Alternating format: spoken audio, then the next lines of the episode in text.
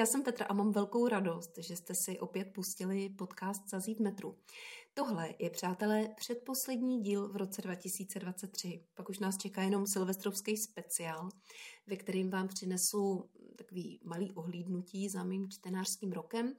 Vypíchnu nějaký skvělý knížky a audioknížky, na který se sice nedostalo v podcastech, ale který podle mě přesto stojí za pozornost. No, ale abych nepředbíhala, teď máme za dveřma teprve Vánoce, štědrý den je přesně za týden, takže já myslím, že nejvyšší čas na to, abych ještě přispěchala s nějakým tím typem na dárek na poslední chvíli. Titul, který vám chci dneska doporučit, nese krásný poetický název Kniha, kterou posypal hvězdný prach.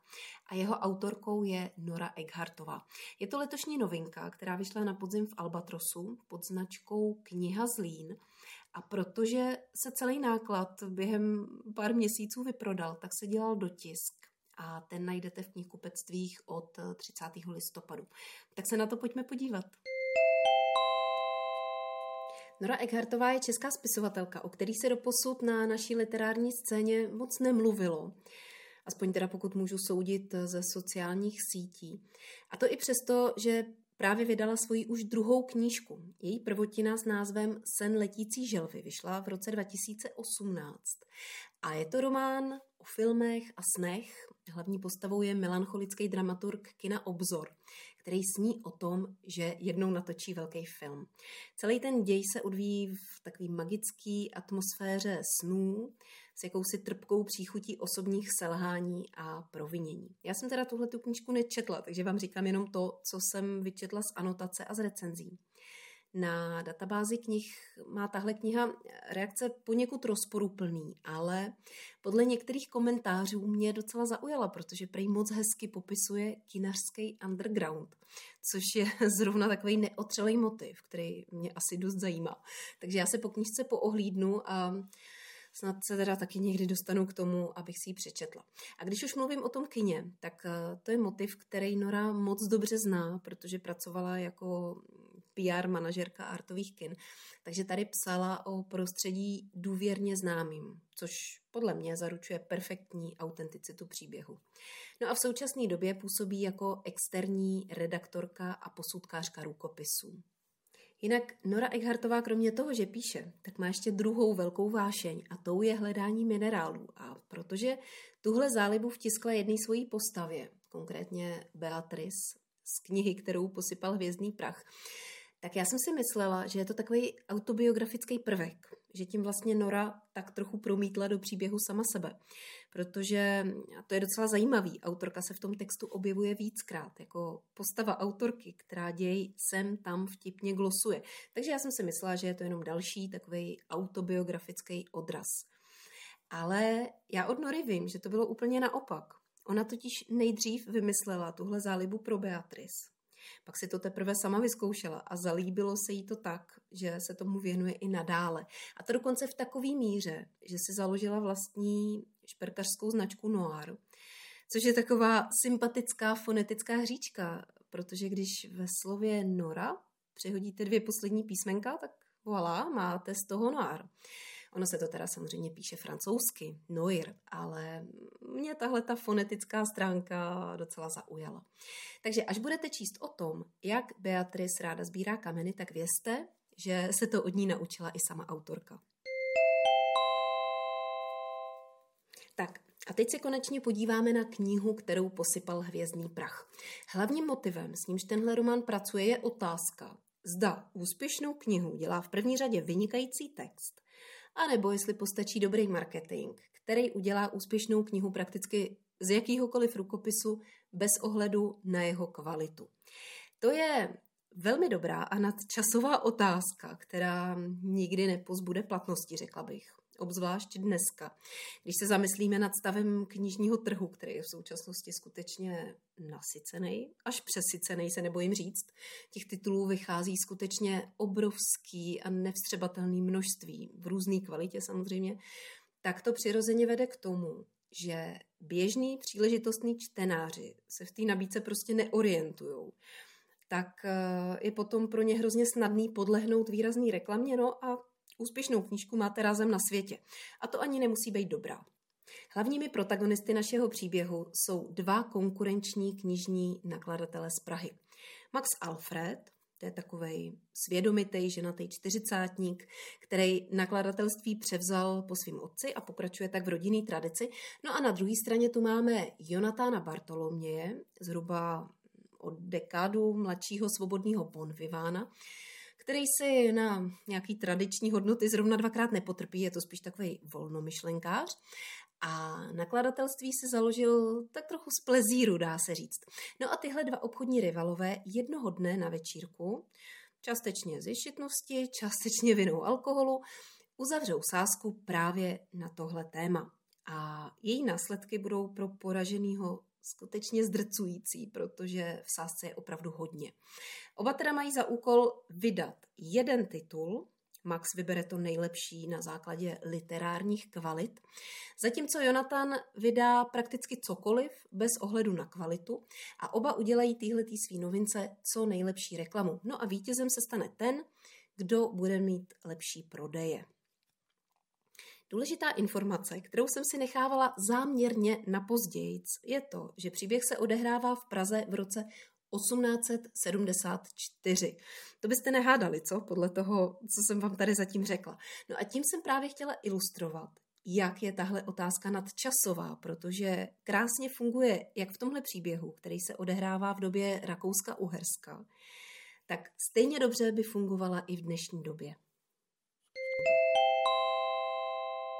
My máme v 21. století samozřejmě úplně jiné možnosti reklamy, než měli v roce 1874, ale mě hrozně bavilo, že autorka tady vytvořila strašně sympatickou postavu Emila, to je Maxův asistent, který sice zapadá jakž takž do nějaký představy člověka své doby, ale zároveň má vysloveně myšlení marketáka. Já bych se nebála říct dnešního marketáka. Je to taková hlava otevřená, plná nápadů a on v podmínkách toho konce 19. století vytvoří takovou úžasnou grilovou kampaň, bychom řekli dneska. Nějaký velkoplošný reklamní plochy typu billboard a podobně, to tehdy nebylo, ale šikovný podnikavý člověk si takovou plochu najde prostě vždycky. A tahle analogie dnešního světa marketingu v tehdejších podmínkách mě bavila asi úplně ze všeho nejvíc. Jak jsem před chvilkou zmiňovala, že Nora dělala marketing pro artový kina, no tak eh, samozřejmě, že tuhle zkušenost určitým způsobem zručila i tady, že jo? protože propagace knih a filmů si prostě nejsou úplně cizí. Pokud jde o hlavní postavy, tak eh, ty jsou tady velmi umně propracovaný. Aniž byste četli nějaký soupis jejich vlastností, tak eh, jenom podle jejich jednání a myšlení už po pár stránkách víte úplně přesně, s jakýma charakterama tady máte co dočinění a ty krásné kulisy Prahy na konci 19. století. Ty působí skutečně hrozně půvabně, protože autorka je vykresluje v takovém pozitivním duchu.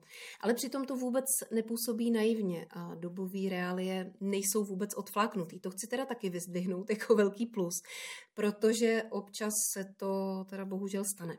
Já jsem zrovna nedávno dočetla román Dýchej za mě, který se odehrává v Praze jenom o pár desítek let později, za první světové války. A je inspirovaný životem a dílem malířky Augusty Nekolový. A tam jsem teda byla v tomhle ohledu strašně zklamaná, protože autorka přistupovala k dobovým reálím a životopisným údajům dost ledabile na můj vkus. Takže o to víc si potom vážím textů, kde si na tyhle ty věci dává autor pozor.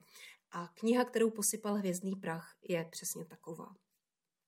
A co se týče dobové atmosféry nebo atmosféry příběhu vůbec, tak si myslím, že Nora Eckhartová umí moc hezky pracovat s obrazama nebo s představivostí čtenáře, řekněme, protože v tom textu je několik scén, u kterých jsem měla před očima obrazy jako z filmů Karla Zemana.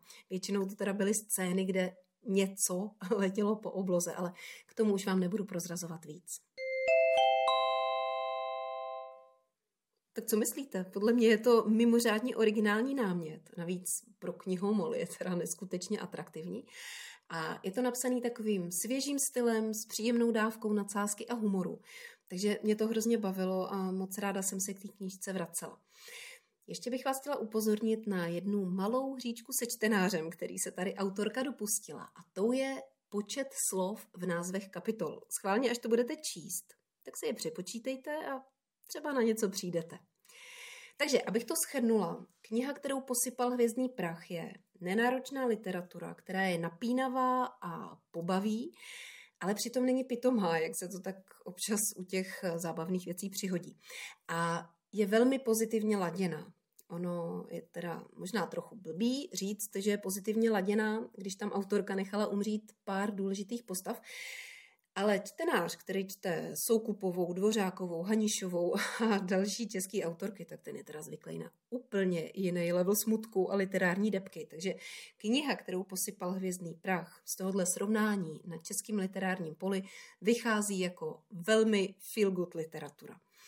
A právě proto si myslím, že je to opravdu super vánoční dárek prakticky pro každýho. Podle recenzí, co jsem četla, tak si troufám říct, že se to líbí takřka všem napříč eh, čtenářským spektrem, což se teda nestává často a já jsem fakt zatím nezaznamenala žádnou negativní reakci na tenhle ten román. A mně osobně se taky málo kdy poštěstí, abych si v prosinci přečetla knihu, která je tak originální, že nezapadne v té stovce titulů, co jsem přečetla a naposlouchala za celý předchozí rok, ale naopak eh, z ní hrdě vystupuje. A mně je jasný, že tuhle tu knížku si budu pamatovat hodně dlouho. Jestli vám náhodou z jakýhokoliv důvodu kniha, kterou posypal hvězdný prach, nesedla, tak tu mám pro vás ještě jedno bleskový doporučení na audioknihu, kterou jsem doposlouchala před pár dny a byla jsem z ní úplně nadšená a unešená, přestože je teda ve všem naprosto jiná, než ta kniha, o které jsem tady dneska mluvila. Tak jednoho společného jmenovatele přece jenom mají teda vlastně dva. Jedním z nich je fakt, že oba tyhle romány jsou od české autorky a druhým společným znakem je to, že se jak tématem, tak i zpracováním absolutně vymykají všemu, s čím se tady eh, na naší české literární scéně běžně setkáváme. A opravdu velmi výrazně vystupují z řady všech těch knížek, co jsem letos přečetla. Nebudu to dlouze okecávat, je to audiokniha Probudím se na Šibuji od české japanoložky Anny Cimy. Ten román vyšel v papírové podobě v roce 2018. Jeho audioverzi vydalo o rok později Tympanum. A ta nahrávka získala titul Audiokniha roku 2019 v kategorii Nejlepší interpretka. A já musím říct, že právě, protože Anna Kameníková je tady teda opravdu skvělá a role intelektuálky Jany jí ohromně sedla. No a ve zkratce k tomu příběhu eh, vypráví ho studentka japanologie Jana, kterou sledujeme ve dvou časových linkách, v současnosti, kde studuje na Fildě v Praze a v minulosti, kdy se o sedm let mladší Jana zasekla v jakýsi jiný dimenzi tokijský čtvrti Shibuya a nemůže se z ní dostat pryč. Takže tu máme krásný japonský magický realismus, který se tu navíc snoubí s místy až detektivně laděnou linkou a taky s linkou milostnou, která ale není vůbec patetická, naopak je sympaticky realistická a ten text vůbec nijak neruší. Probudím se na Šibuji je román sice intelektuálně laděný, ale přesto je velmi přístupný, napínavý a zábavný. Zkrátka ideální mix všeho, co by podle mě měla skvělá knížka mít. Já teda myslím, že o téhle knížce tak jednou natočím samostatnou epizodu, ale teď jsem vám ji tady chtěla zmínit eh, před těma Vánocema, protože jedna kniha pod stromeček je možná málo, ne? Tak jo, a teď už se s váma pomalu rozloučím. Děkuji vám za pozornost a přeju vám krásný svátky. Já jsem teda letos udělala jeden velmi důležitý krok, za který jsem sama na sebe pyšná a doufám, že si díky tomu po letech poprvé Vánoce skutečně užiju. Já totiž už roky vařím na štědrý den oběd i večeři pro docela širokou rodinu. A přestože mi samozřejmě pomáhají, tak i přesto se to dá přirovnat k provozu v malé restauraci. A já strávím drtivou většinu dne smažením a uklidem bordelu v kuchyni. A večer u stromečku mi pak smrdějí vlasy sádlem. A já jsem si uvědomila, že jsem vlastně celý štědrý den nespokojená a naštvaná. Protože, a to vám ještě teda na sebe prozradím, já dost nerada vařím a moc mi to nejde, i když se snažím. Takže to dost často nějak pokazím, spálím nebo se mi stane něco jiného. No a jsem pak prostě naštvaná. Takže letos jsem se nekompromisně rozhodla, že vařit nebudu a jídlo se prostě objedná. A rodina to naštěstí přijala velmi kladně, docela nadšeně, až jsem se divila. Takže doufám, že letos budu mít skutečně hezký Vánoce podle svých představ a ne podle představ Magdaleny Dobromily Retigový.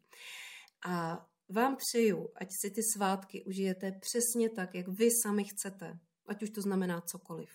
Mějte se moc krásně a slyšíme se na Silvestra. Ahoj!